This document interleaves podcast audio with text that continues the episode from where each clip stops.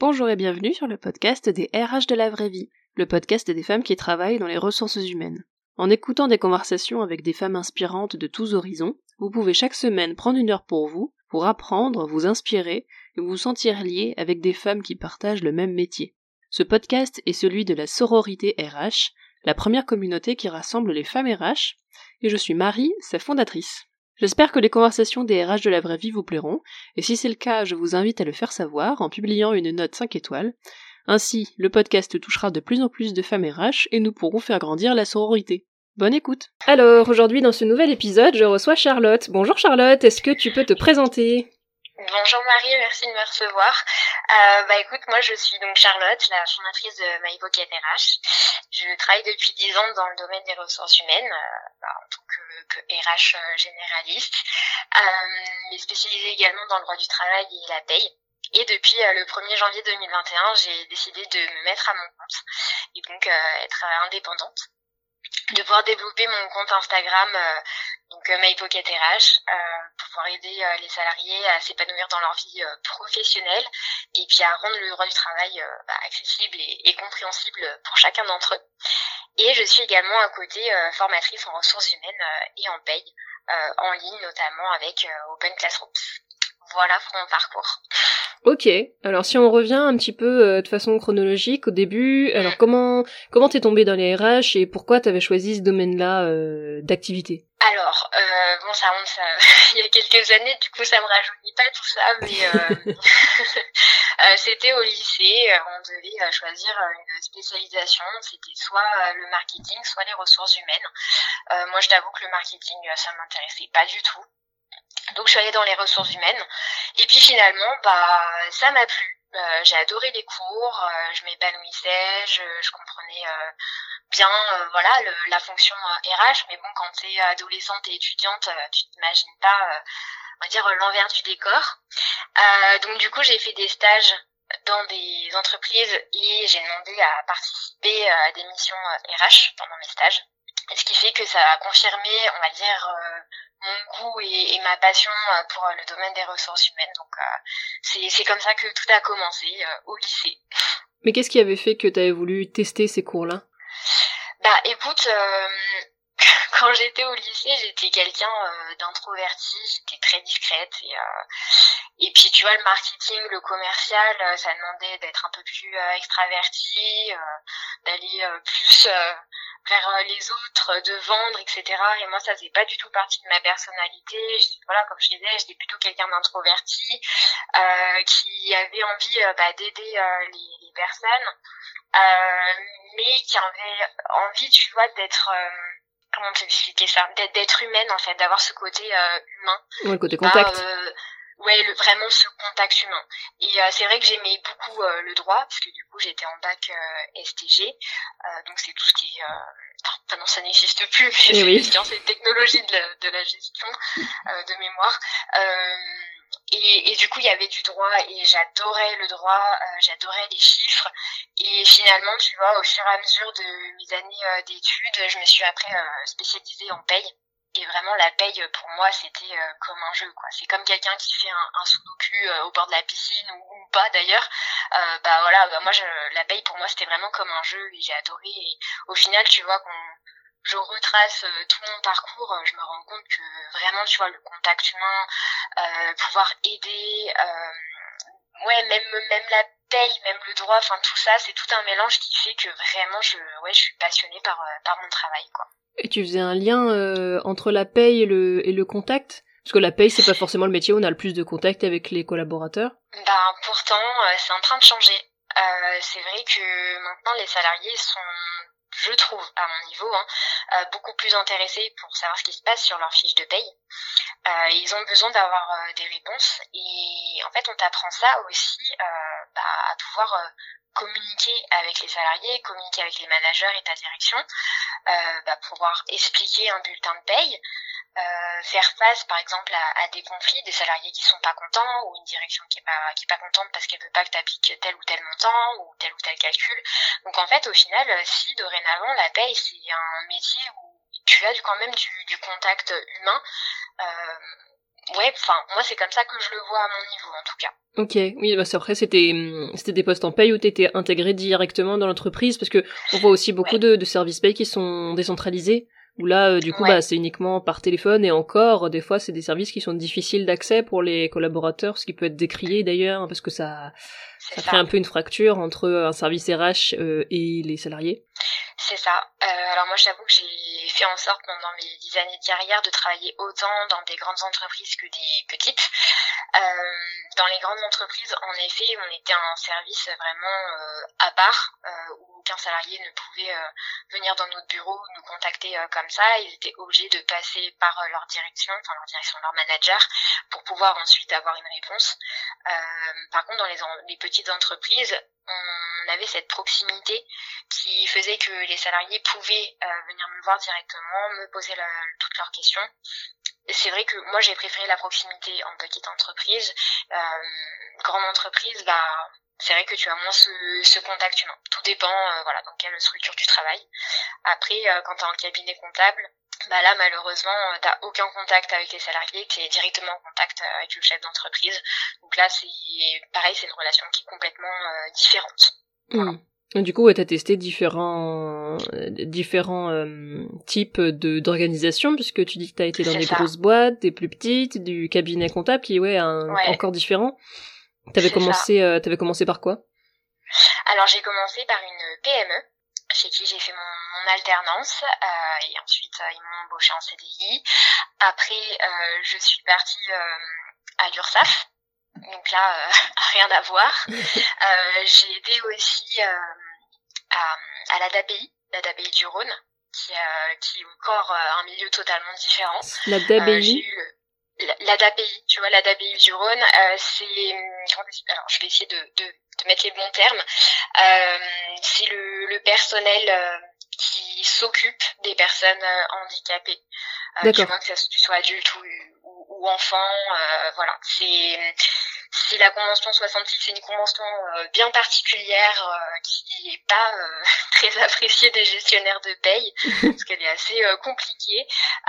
mais voilà, du coup, c'est vrai que j'ai ouais, j'ai été aussi dans l'automobile, la métallurgie, cabinet comptable. Enfin vraiment, j'ai été un peu euh, enfin ça a été un choix aussi de ma part hein, je, l'avoue euh, je suis pas une girouette loin de là euh, mais c'est surtout que j'avais euh, moi l'envie de voir euh, plusieurs structures plusieurs manières de fonctionner pour pouvoir me dire que je suis polyvalente que j'ai une capacité d'adaptation bah, peu importe où je suis, où je travaillerai dans quelques années.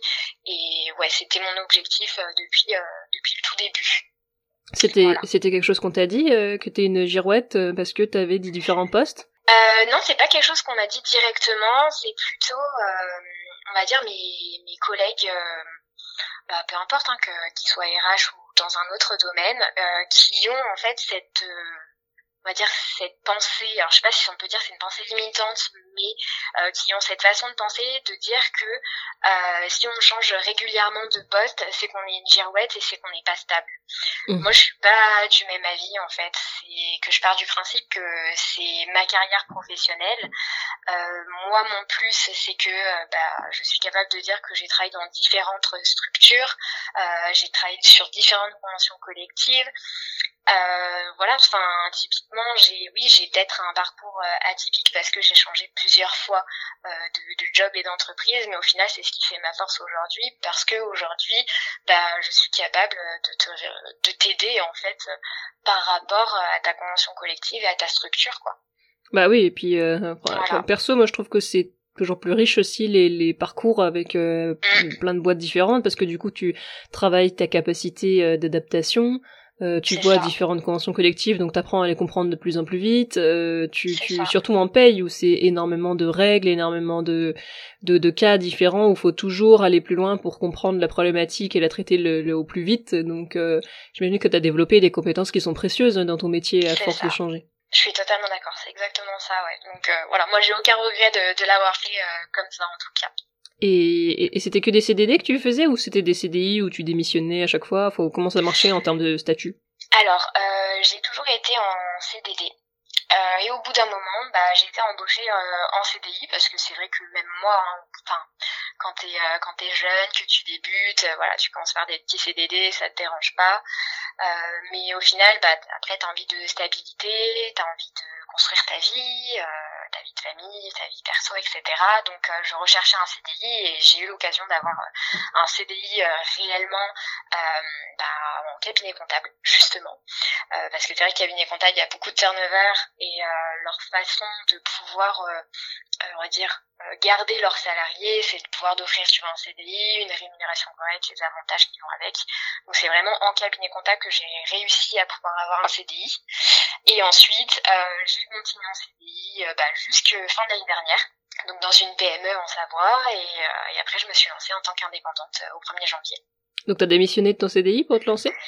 Eh bien non, mon dernier CDI, je j'ai demandé une rupture conventionnelle en fait, pour, euh, pour être totalement euh, euh, franche, ça n'allait plus dans, dans, mon travail en tant que, que RH. Ça me pesait énormément. Enfin, mes fonctions, euh, la direction, la manière de travailler, ça ne me convenait plus. J'étais vraiment en décalage et du coup j'en ai fait part. Et mhm. du coup j'ai demandé une rupture conventionnelle et, et, je suis partie dans le cadre d'une rupture conventionnelle pour pouvoir ensuite me lancer à mon compte. Là, c'était un poste où tu étais en paye ou tu avais aussi d'autres missions? C'était un poste où j'étais polyvalente. Je faisais autant de l'administration du personnel que de la paye, de la formation, euh, la gestion des compétences, de la veille sociale, de la gestion de projets RH euh, divers et variés. Enfin, c'était vraiment un poste très polyvalent euh, quand j'étais en PME, ouais. Ah oui, donc tu étais dans un cabinet comptable, mais... Alors été dans un cabinet comptable et ensuite j'ai été dans une PME et ah, excuse-moi. Ok. Mon dernier poste. Ok, j'avais j'avais perdu le fil entre les deux. Ok, donc il y a ah le bah cabinet. c'est ça d'avoir euh, plusieurs expériences, c'est compliqué. Hein. pour, constituer le parcours. Du coup, ok, après donc c'était une PME et oui, ok, bah t'étais euh, t'étais responsable RH ou euh, chargé RH, quelque chose comme ça? C'est ça, j'étais chargée euh, des ressources humaines, ouais, tout à fait. Ok, ok. Et euh, donc ouais, ça n'allait plus. Euh, ouais, problème problème de vision avec la direction. Vous avez pas la même vision de la RH peut-être? Alors en fait, ce qui s'est passé, c'est que très concrètement, peu importe où j'ai travaillé, j'ai toujours eu ce, cette impression, tu vois, d'être en décalage, où je me remettais toujours en question. Euh, je sais pas, il y avait quelque chose qui faisait que euh, j'étais bien dans mon poste, mais au bout d'un moment, ce qu'on me demandait de faire, bah c'était pas aligné avec moi et aligné avec mes valeurs. Et au fur et à mesure, ça me ça me dégoûtait en fait de devoir euh, bah, faire des, des missions qui bah, qui sont pas alignés avec mes valeurs, qui parfois sont illégales ou qui parfois euh, sont vraiment en défaveur euh, du, salarié. Et du coup, j'ai vite euh, vite déchanté au fur et à mesure de, mes années et même durant ma dernière expérience professionnelle. Pourtant, je me suis remis en question à plusieurs reprises, hein, parce que je m'étais dit, ça c'est vraiment moi le problème, j'ai vraiment un souci. Et, et en fait, non, non, en faisant le, le, point, je me suis rendu compte que pour moi, c'était compliqué à, supporter euh, le fait que euh, aujourd'hui je suis RH, mais euh, je suis pas alignée avec mes valeurs dans l'entreprise où je travaille et même dans les précédentes entreprises où j'ai travaillé. Ce qui est assez intéressant, au final, je suis en train de, de réfléchir en même temps, euh, c'est qu'en RH, euh, c'est comme si on était, enfin, on en a déjà parlé avec d'autres invités du podcast, mais comme si c'est comme si l'humaine était liée à son poste de manière ultra serrée que dans d'autres postes. Tu vois, je sais pas, je prends un exemple d'un service. Euh, achat ou un service financier, peu importe, qui euh, réalise des actions euh, illégales, je l'ai déjà vu, j'ai bossé pour des boîtes qui faisaient des trucs illégaux, j'avais pas l'impression que les gens se sentaient si euh, impliqués que ça. Tu vois, j'avais l'impression qu'ils faisaient des trucs illégaux, mais bon, ils s'en foutaient un peu, quoi. C'était euh, bon, euh, tu vois, c'était un peu genre, c'est le boulot qui veut ça. Toi, des gens qui sont extrêmement froids par rapport à leur travail, ou toi, je sais pas, des, des, par exemple, en RH, des gens qui font des missions uniquement où ils vont faire des plans sociaux. Il y a, il y a des personnes comme ça qui dont la mission c'est de faire des plans sociaux, et ils sont, j'ai l'impression, pour avoir eu un, une personne qui faisait ça comme prof quand j'étais encore à la fac il avait l'air très détaché en fait de de bah, il, s'en foutait enfin, clairement il s'en foutait. C'était euh, virer des gens c'était pas trop un problème quoi. Et et, les, et, les, femmes qui participent au podcast et celles qui font partie de la sororité RH ce qui les rassemble aussi c'est que elles ont besoin en fait de d'être alignées avec les actions qu'elles mènent euh, en, dans leur poste quoi. Parce que souvent ce que tu rapportes c'est souvent évoqué dans le cadre du podcast ou, ou, peu importe dans mes échanges avec les femmes de la sororité c'est que les tâches les missions du poste leur plaisaient mais les valeurs qui étaient derrière ne leur plaisaient pas et ne correspondaient pas euh, à ce qu'elles avaient imaginé ou ce qu'elles souhaitaient faire euh, de leur quotidien et il n'y avait pas forcément possibilité de se détacher euh, de ça et de dire euh, bon bah on s'en fout les salariés ils sont bah, ils sont pas bien je vois bien que c'est pas c'est pas dingue mais c'est pas mon problème toi il y a peut-être qu'on va voir ça aussi sur des DRH toi je pensais à euh, je sais pas si tu avais vu passer à l'époque euh, le, le, DRH euh, qui avait écrit un bouquin là, euh, Didier B, qui avait raconté ah que pendant 30 ans il avait licencié des gens à tour de bras et qu'il s'en foutait complètement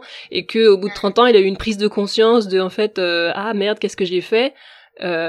Personnellement j'avais lu le bouquin et j'avais trouvé ça un peu facile en fait de dire je m'en suis foutu pendant 30 ans et après quand ma carrière s'est plus ou moins terminée je me suis rendu compte de ce que j'avais fait et j'ai écrit un bouquin je dis oui, c'est un petit peu facile tout de même. Ouais, c'est ça. Et... Ouais, non, mais c'est clair.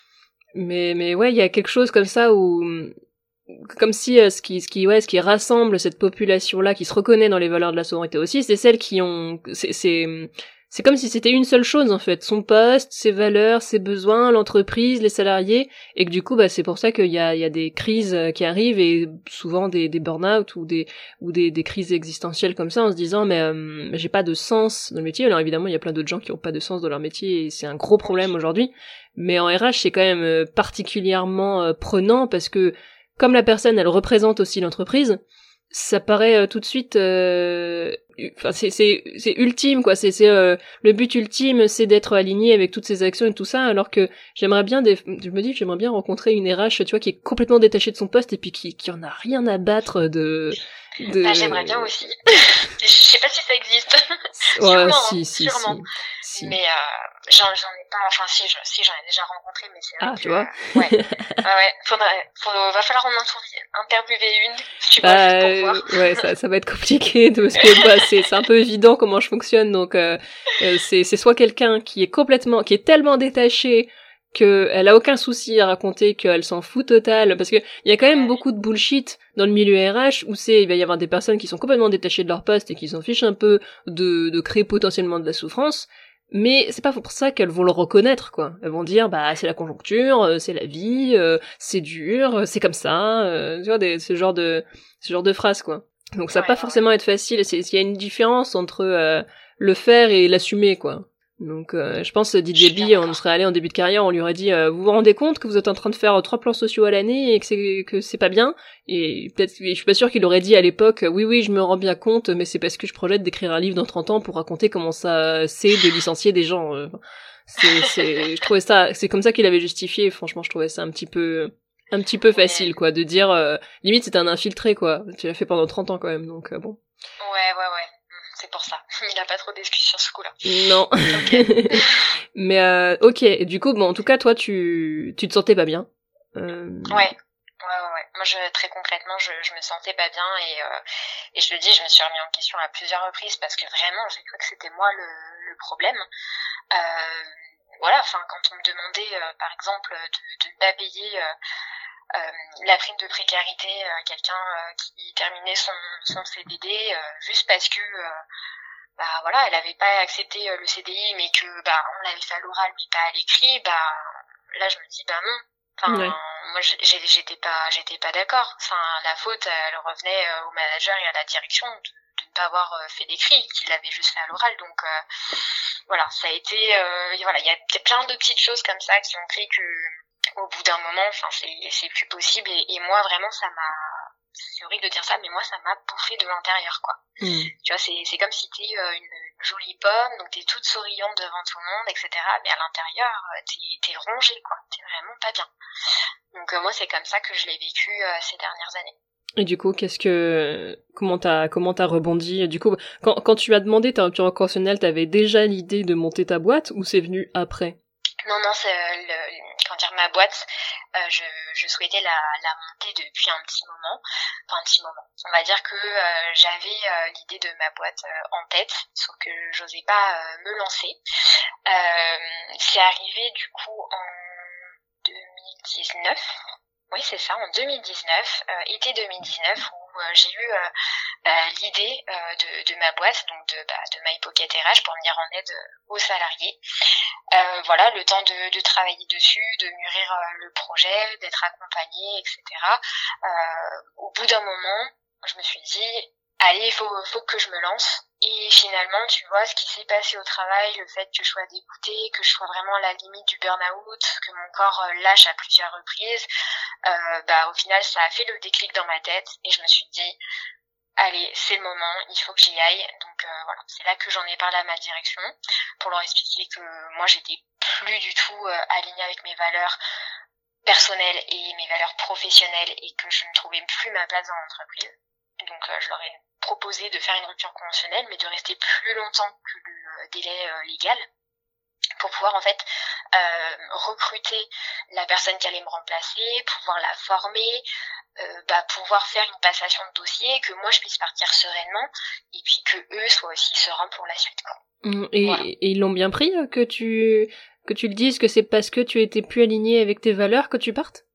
Alors ça faisait un moment en fait hein, que, que je disais euh, lors de mes entretiens. En fait, j'avais des entretiens avec ma responsable tous les mois.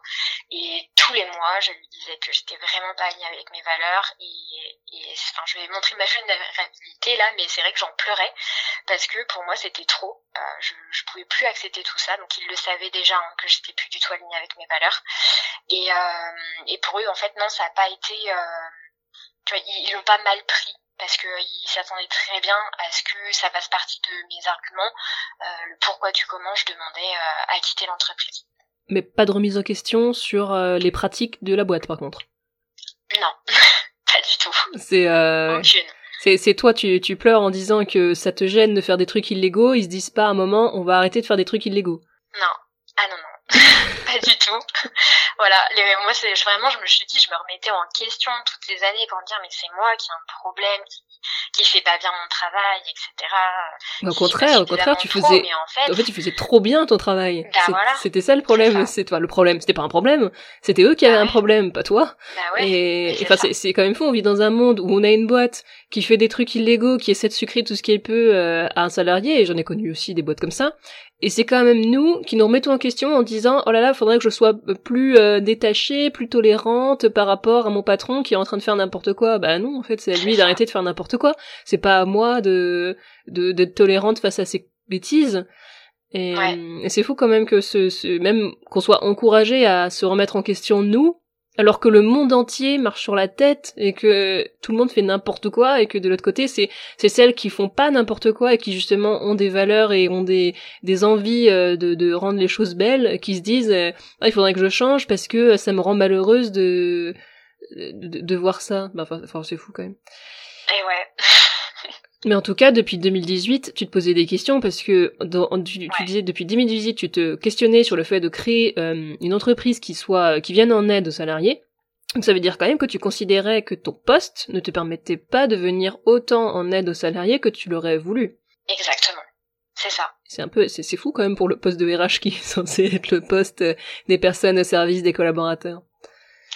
Ben après, tu vois, par rapport, euh, enfin après c'est mon avis, hein, bien évidemment, mais je trouve aujourd'hui euh, que, comment dire, que les salariés ont une vision des RH euh, très négative, mm. comme si en gros les RH euh, ce sont les méchants, qu'on n'est pas gentil, qu'on est du côté de la direction, qu'on n'en a rien à faire d'eux, qu'on leur ment.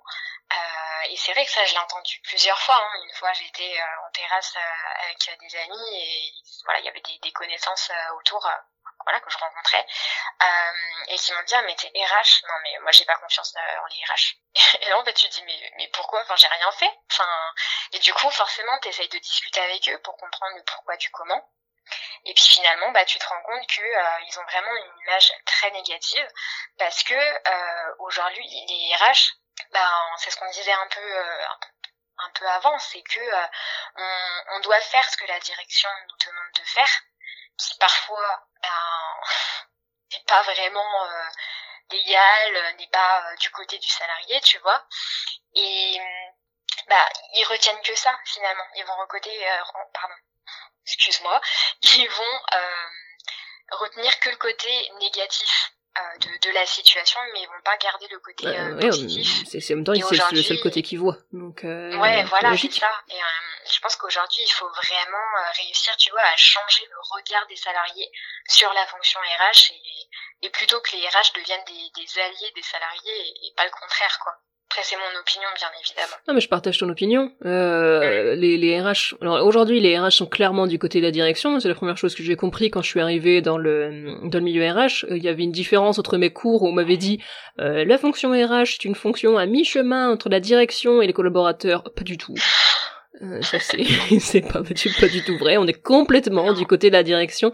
C'est juste comme il faut gérer les salariés. C'est quand même beaucoup plus facile de leur faire croire qu'on est de leur côté plutôt que d'annoncer directement en fait le but du service RH c'est de faire des gagnés euh, de faire des économies sur la masse salariale tout de suite c'est beaucoup moins fun à annoncer et, et forcément que les, les salariés en fait ils retiennent le négatif c'est la seule chose qu'ils voient c'est ils voient éventuellement le côté sympa du recrutement et ça se gâte très vite parce que déjà il y a beaucoup d'intégrations qui sont très mal faites. Donc euh, ils sont déjà souvent déçus euh, dès les premiers jours d'arriver dans la boîte.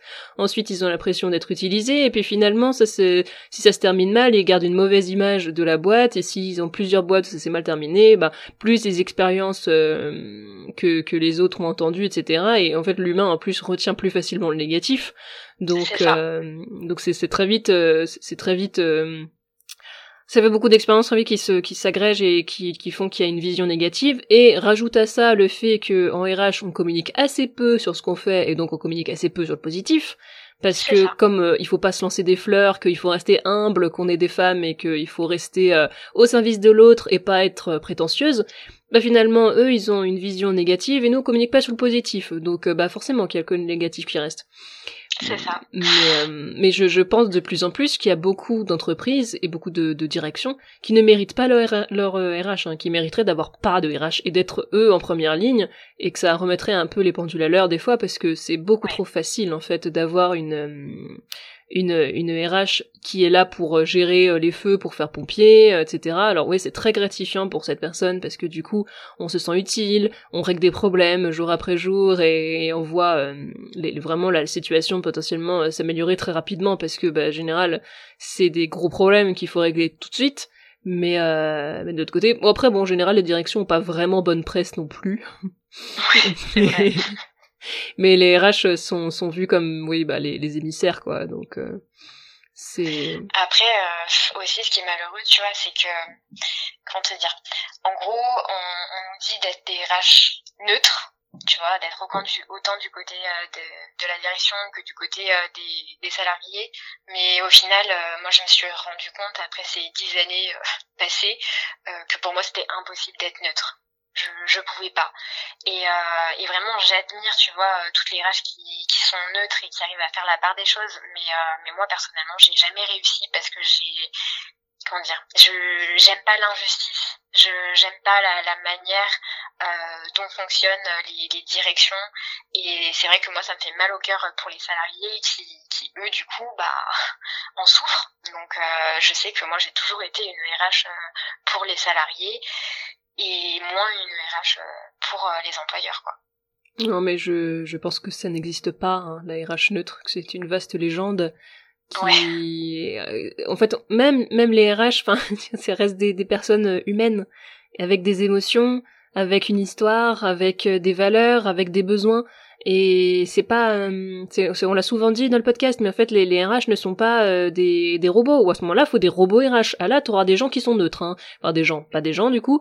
Mais si, si, mais c'est peut-être ce qui va être aussi un des avenirs de la fonction RH, c'est de passer uniquement par des logiciels et des intelligences artificielles. Et alors là, tu atteins, tu atteins la neutralité qui est demandée dans un service RH. Mais à ce moment-là, les salariés se sentiront certainement encore plus isolés de la direction, puisqu'il y aura même plus ce petit lien qu'il y avait encore entre euh, entre la, direction et les salariés, qui est le service RH, qui sert quand même d'un peu de, pigeon voyageur euh, entre les deux. Si tu mets en place uniquement des logiciels que pour faire euh, tes demandes de congés, pour tes arrêts, pour euh, demander quelque chose euh, à ton manager, etc., il faut, il faut toujours passer par une intelligence artificielle, ça va rendre les rapports encore plus froids. Et moi, ça me fait un peu peur pour l'avenir, j'espère qu'on va pas tomber là-dedans. Même si avec la digitalisation, il y a de plus en plus de choses qui sont automatisées et qui sont un peu aseptisées. Ben de l'autre côté, bon, on, voit aussi qu'il y a de plus en plus, notamment de, de femmes RH qui se lancent euh, plutôt sur la partie euh, conseil RH, le fait d'être RH indépendante, etc. C'est pour ça que j'en parle beaucoup euh, en ce moment et que je m'adresse aussi beaucoup à ces personnes, parce qu'il y en a de plus en plus. Et, et c'est, c'est comme si l'avenir de la fonction, je le voyais vraiment avec d'un côté dans les entreprises euh, des, logiciels et des intelligences artificielles qui vont gérer vraiment le quotidien, mais j'espère que le, le plus possible de boîtes feront également appel à des RH externalisés pour justement euh, gérer aussi cette partie euh, humaine, parce que sinon on va un peu droit à la catastrophe. je suis bien d'accord. Je suis bien d'accord. C'est vrai que je me suis dit exactement la même chose que toi. J'ai l'impression que tu vois vraiment l'avenir RH, euh, c'est vraiment le, le digital, euh, vraiment euh, le, en mode euh, robot. Et euh, bah, pareil, le côté entrepreneuriat, parce que je, je trouve que depuis le confinement, c'est comme si certaines RH avaient eu des clics et que justement elles souhaitent se lancer dans l'entrepreneuriat. Hmm pour vraiment voilà travailler euh, pour elles, euh, choisir avec qui elles ont envie de travailler et s'épanouir et être alignées avec leurs valeurs. Je, enfin voilà, moi c'est ah un constat que j'ai fait. Euh, après, ce que je remarque aussi, c'est que euh, la nouvelle génération de RH, qui par exemple elles sont en études actuellement, elles ont vraiment envie, euh, comment dire, d'améliorer tu vois cette relation avec euh, avec les salariés et de mettre euh, le bien-être des salariés au travail euh, plus en avant. C'est vrai que ça c'est j'ai eu beaucoup d'échanges avec des étudiantes qui elles ont vraiment envie que ça se passe comme ça. Bon elles verront si elles y arrivent ou pas mais je pense que voilà la nouvelle génération a quand même envie de, de faire bouger les choses au niveau de la fonction RH mmh. ouais après ouais oui c'est vrai que tu es formatrice du coup tu échanges très souvent avec des, des étudiants et des étudianteux surtout, j'imagine. Oui. Euh, mais euh, après, bon, il peut y avoir un côté naïf de la jeunesse aussi. qui fait que, que moi, comme beaucoup d'autres, hein, quand j'ai débarqué dans la fonction RH, j'étais persuadée que j'allais changer le monde.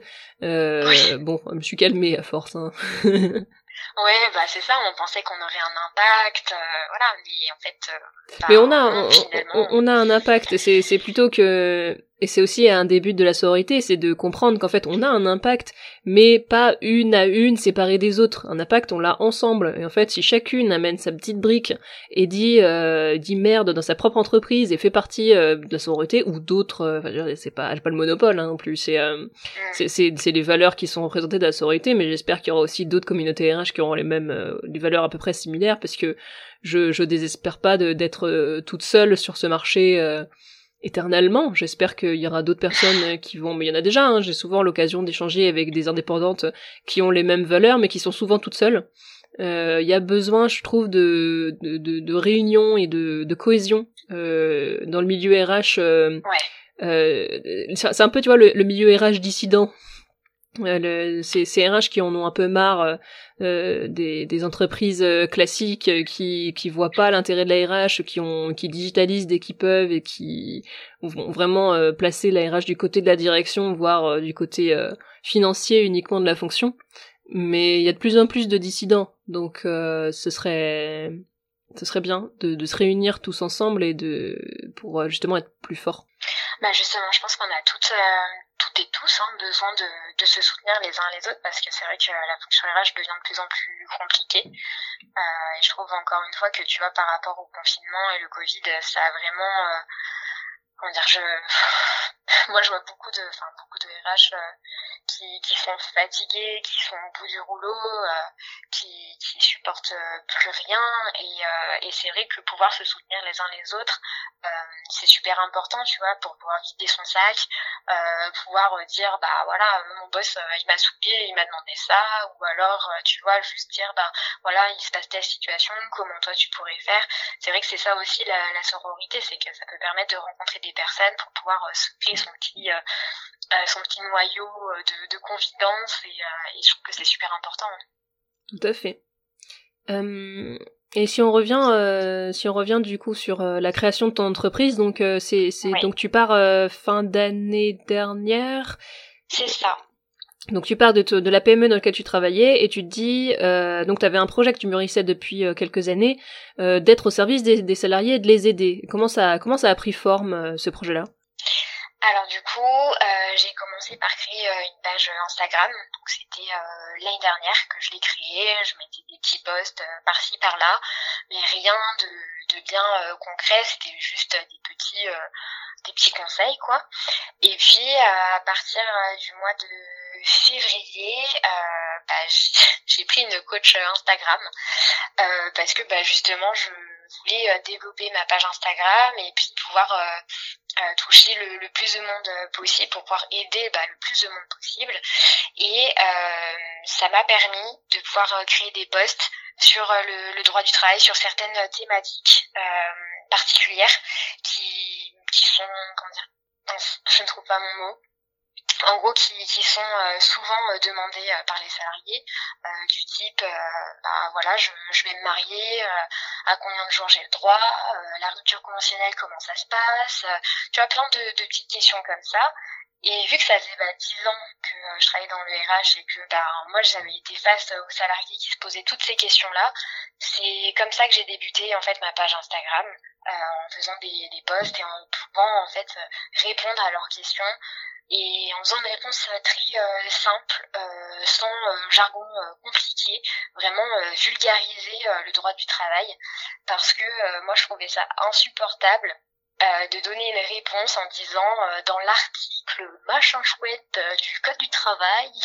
enfin non, au bout d'un moment on a besoin, on, on, a tous des vies voilà, à 100 à l'heure, on a besoin d'avoir une réponse concrète et, et, tout de suite. Et c'est ça aussi qui a fait que euh, moi j'ai décidé de me tourner donc sur Instagram, de faire euh, des posts euh, hyper clairs, rapides à lire. Et, et, voilà, donc du coup j'ai commencé par Instagram. Donc avais, donc c'était un donc un besoin voilà de pour les salariés d'avoir du, du contenu RH qui est accessible. Euh, et c'est quelque chose que tu ne pouvais pas faire quand tu étais en poste?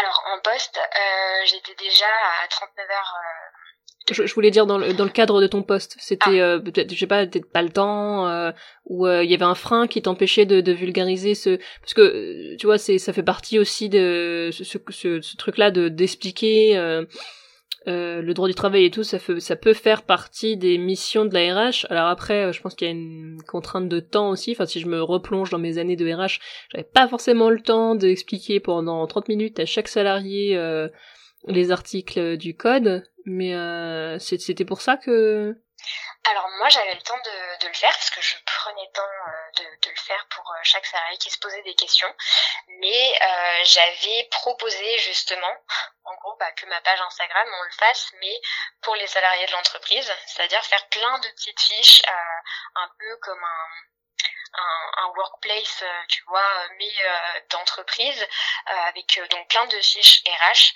avec les questions, les réponses, et de vulgariser au max. Oui. Ça, c'est quelque chose que j'avais proposé euh, en interne. Et on m'avait dit euh, non, c'est pas la priorité et il y a des choses euh, plus urgentes à, faire. Pourtant, bah voilà, c'était des questions qui revenaient très régulièrement.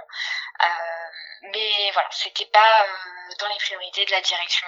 Donc, du coup, on ne l'a jamais fait en interne, mais j'ai toujours gardé cette idée pour moi, pour euh, ma future entreprise et puis pour mon futur compte Instagram parce que je trouvais que c'était quand même euh, hyper important euh, de le faire mine de rien quoi. Ouais.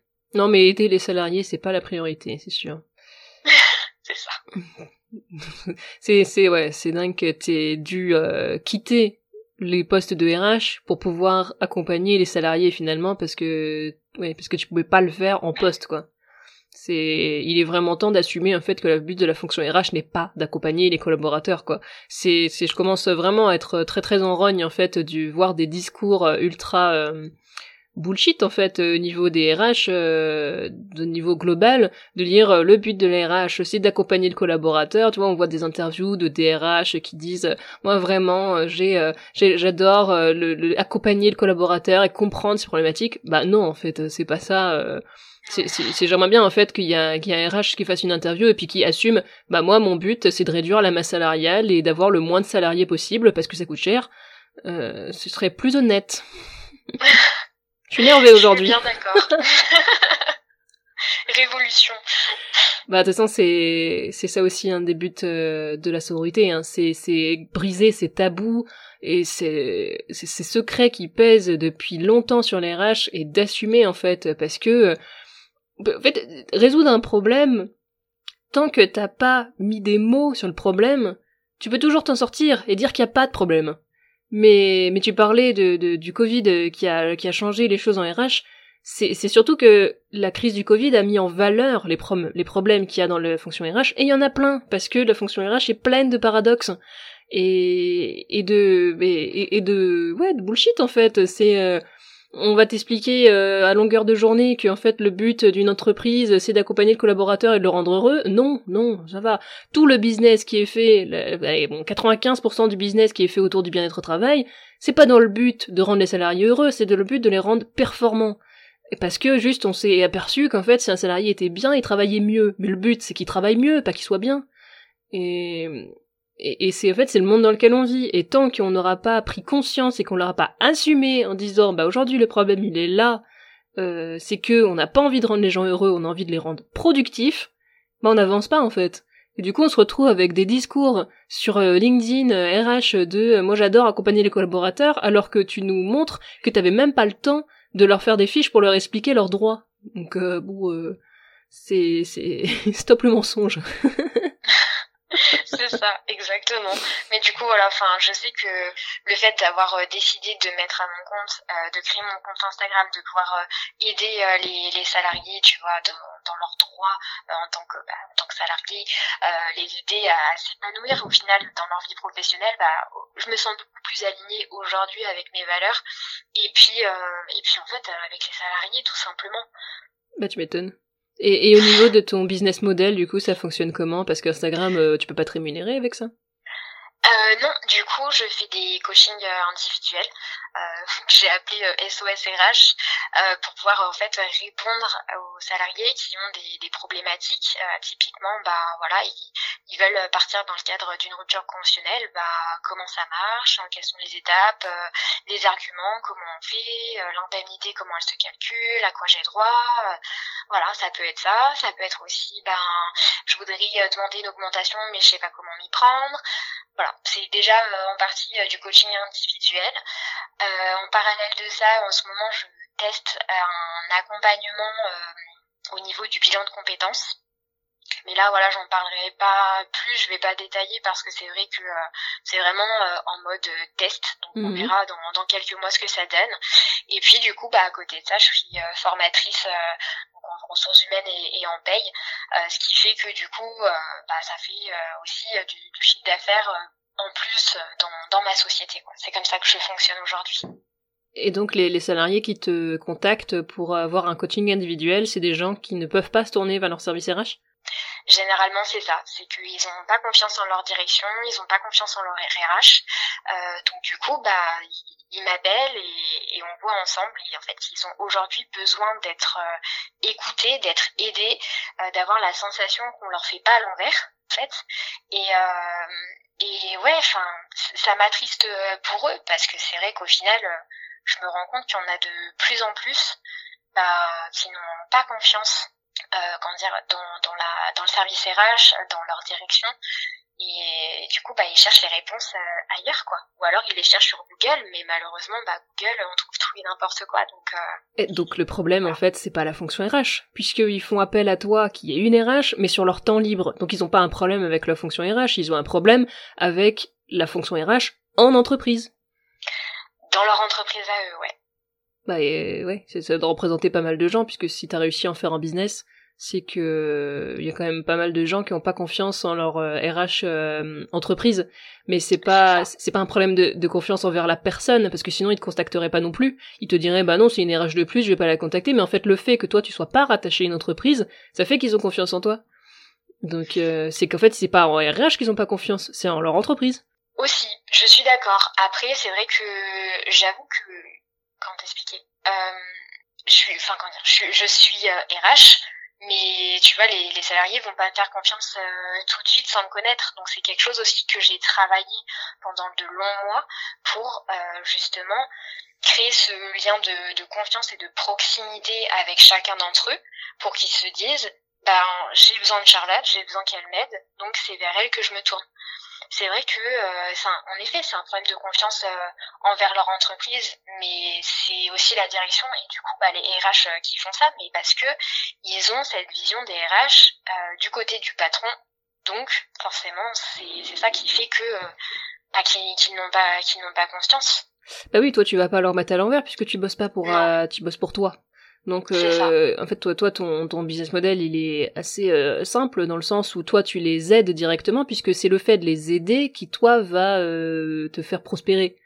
Donc, euh, donc en fait, il n'y a pas de, il y a pas d'entourloupe possible, puisque si, si, si, si t'avais, enfin, et oui, il y a plus en fait ce, ce rapport hiérarchique qui va faire qu'un salarié, il va pas demander conseil à sa RH, notamment parce qu'il a peur qu'après, elle aille tout cafeter à la direction et que la direction se serve de ces infos-là pour euh, bah pour euh, le l'arnaquer ou je sais pas trop quoi. Et ça, c'est des choses aussi, même en tant qu'RH, je sais pas si toi tu devais le faire, mais euh, en tant qu'RH salarié, je devais protéger les informations de mes salariés parce que, notamment une des boîtes dans lesquelles j'ai bossé, cherchait à me menacer, on va dire, pour obtenir des informations sur les salariés que je ne souhaitais pas leur donner parce qu'ils me l'avaient confié à moi et pas euh, enfin à moi en tant qu'RH mais à pas à pas à moi en tant qu'RH de cette entreprise là quoi. C'était euh, c'était un lien de confiance qui s'était créé de manière personnelle entre moi et le salarié. Et, la direction savait en fait que j'avais des informations euh, qu'ils avaient envie de connaître. Et du coup du coup j'en étais arrivée à des extrémités que avec le recul je trouve quand même ahurissantes qui étaient que j'avais créé des mots de passe sur mes mes fichiers euh, et que je mettais rien par écrit quasiment parce que bah, c'était plus sûr que ça reste dans ma tête plutôt que ce soit écrit quelque part parce que comme mon patron avait la clé de mon bureau, euh, il pouvait aller fouiller le soir quand j'étais pas là quoi. Donc, euh... Ah ouais quand même. Oui quand même oui. non j'avoue. Euh... Alors moi j'ai pas été dans cet extrême là. Euh, moi au contraire ce qui a été compliqué c'est de devoir comment dire faire la part des choses entre être RH et être simple collègue. Euh, pour moi, c'était très compliqué parce que la plupart de mes collègues, je m'entendais bien avec eux, on se voyait aussi à l'extérieur, mais euh, ils avaient toujours peur puisque bah, j'avais toujours quand même la casquette RH euh, d'une certaine façon pour eux. Oui. Donc c'est vrai que c'était, c'était, moi, ça a été très compliqué de trouver ma place euh, et au final, ben, je, je, comment dire, je ne sais pas si c'est eux ou si c'est moi qui ai le, le fossé, mais j'ai voilà, il y a un fossé qui s'est creusé entre mes collègues et moi parce que justement j'arrivais pas à trouver ma place entre être RH et être collègue, c'était euh, c'était compliqué et puis bah c'était compliqué aussi vis-à-vis bah, de la direction parce que la direction savait que je m'entendais aussi bien avec certaines personnes et pareil ils essayaient aussi de grappiller des infos mais euh, je le disais jamais parce que bah ça les regardait pas quoi. Ça devrait pas, ça, devrait pas, ça devrait pas être possible, quoi. Ça devrait pas, une direction ne devrait pas euh, demander à sa RH d'être une espèce d'espionne. Euh, euh c'est aussi pour ça certainement que les salariés ont peur de la fonction RH. Si on est vu comme des espèces d'espions euh, dont le but est de grappiller des infos perso pour ensuite aller les revendre à la direction, évidemment qu'ils vont rien confier, évidemment qu'ils vont se sentir seuls et qu'ils vont pas oser demander d'aide parce qu'ils se disent que, enfin je les comprends, je ferais exactement pareil à leur place. Si je savais que cette, cette personne que je vais voir au service RH, elle va potentiellement aller après euh, donner ces informations à ma direction et que ces infos-là sont un peu euh, anti-direction, bah euh, tu lui dis pas en fait et donc ça finit par isoler le service RH alors qu'elle euh, dans son bureau tout ce qu'elle a envie de faire c'est accompagner le collaborateur mais si derrière elle a la direction qui, qui lui a donné des directives euh, pour euh, obtenir des informations pour les, les enfin dans un but euh, malveillant bah c'est normal que bah, que le collaborateur il dise rien quoi. C'est ça. Exactement. T'as tout résumé. Donc bon on n'en sort pas quoi et, et du coup, tu, tu crées, tu disais que tu crées un, un, lien de confiance sur le long cours quand même avant que les gens, ils, comment ça marche en fait les, gens ils t'écrivent un message privé, tu les conseilles un petit peu, puis ensuite tu leur proposes un coaching ou euh... Ouais, tout à fait. C'est comme ça que, que je fonctionne. Euh, faut savoir qu'à chaque fois que j'ai un nouvel euh, abonné sur ma page Instagram, je vais lui parler directement, bah moi pour me présenter, euh, pour euh, voilà être à sa dispo si euh, la personne a besoin d'une réponse sur une question RH en particulier. Et puis en fait, voilà, on crée ce, lien de, confiance, cette proximité. Et si la personne a besoin euh, de, de, plus qu'une simple réponse euh, très très basique on va dire. Donc c'est-à-dire un accompagnement bah à ce moment-là oui je, je lui propose. Euh, bien évidemment c'est un accompagnement où voilà ça reste confidentiel. C'est on va dire entre la personne et moi.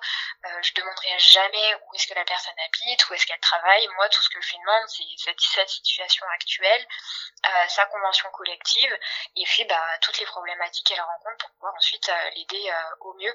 Et c'est comme ça en fait bah, que je fais aujourd'hui. Et c'est vrai que pour moi, le, bah, le respect, la bienveillance, la confidentialité, pour moi, c'est quelque chose qui est euh, super important. Oui, et puis il y a un côté un peu anonymat qui peut aussi les rassurer. Euh, de se dire euh, si je lui dis pas euh, dans quelle boîte je bosse, il y a quand même pas trop de risque qu'elle soit affiliée à ma boîte. tu vois, si si c'est si on va très très loin dans la méfiance, un collaborateur qui est déjà très euh, très en souffrance et qui est devenu très méfiant avec le temps, il peut se dire euh, si je lui livre des infos perso et qu'elle sait dans quelle boîte je bosse, elle peut potentiellement aller donner ces infos-là à ma boîte, quoi.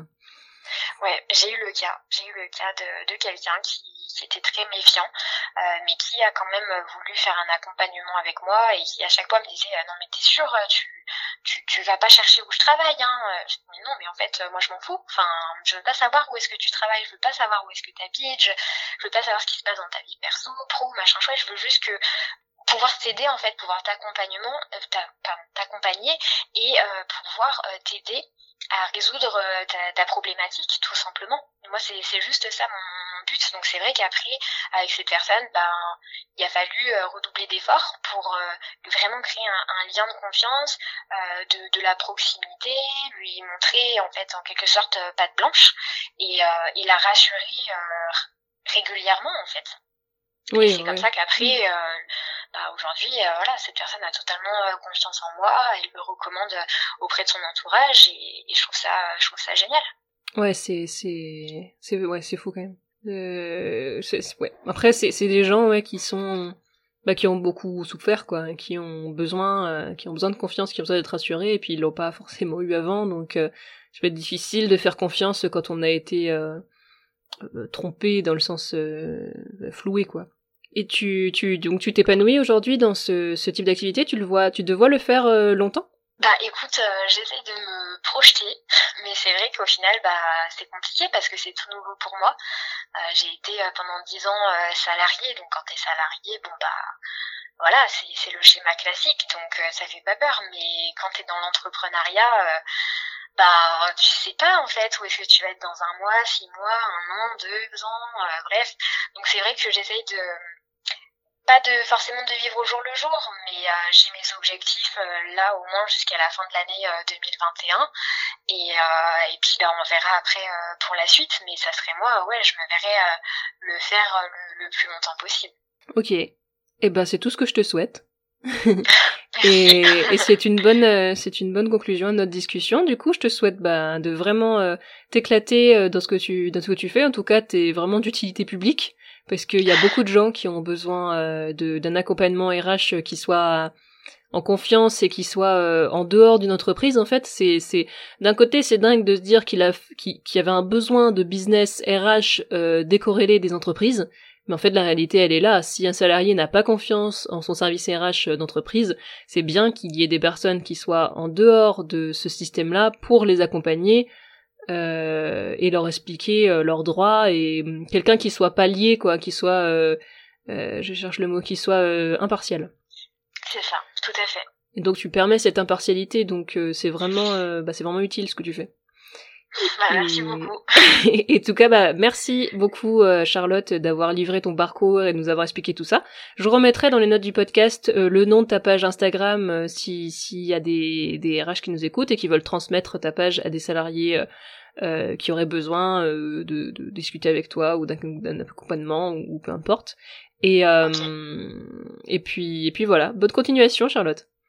Bah merci beaucoup Marie. Merci. Et voilà pour notre épisode avec Charlotte. J'espère qu'il vous a plu. J'étais particulièrement remontée aujourd'hui, mais bon, ça fait ça fait du bien. Euh, je vous dis euh, à bientôt pour une nouvelle conversation avec une femme qui gravite dans le milieu RH. À bientôt les RH.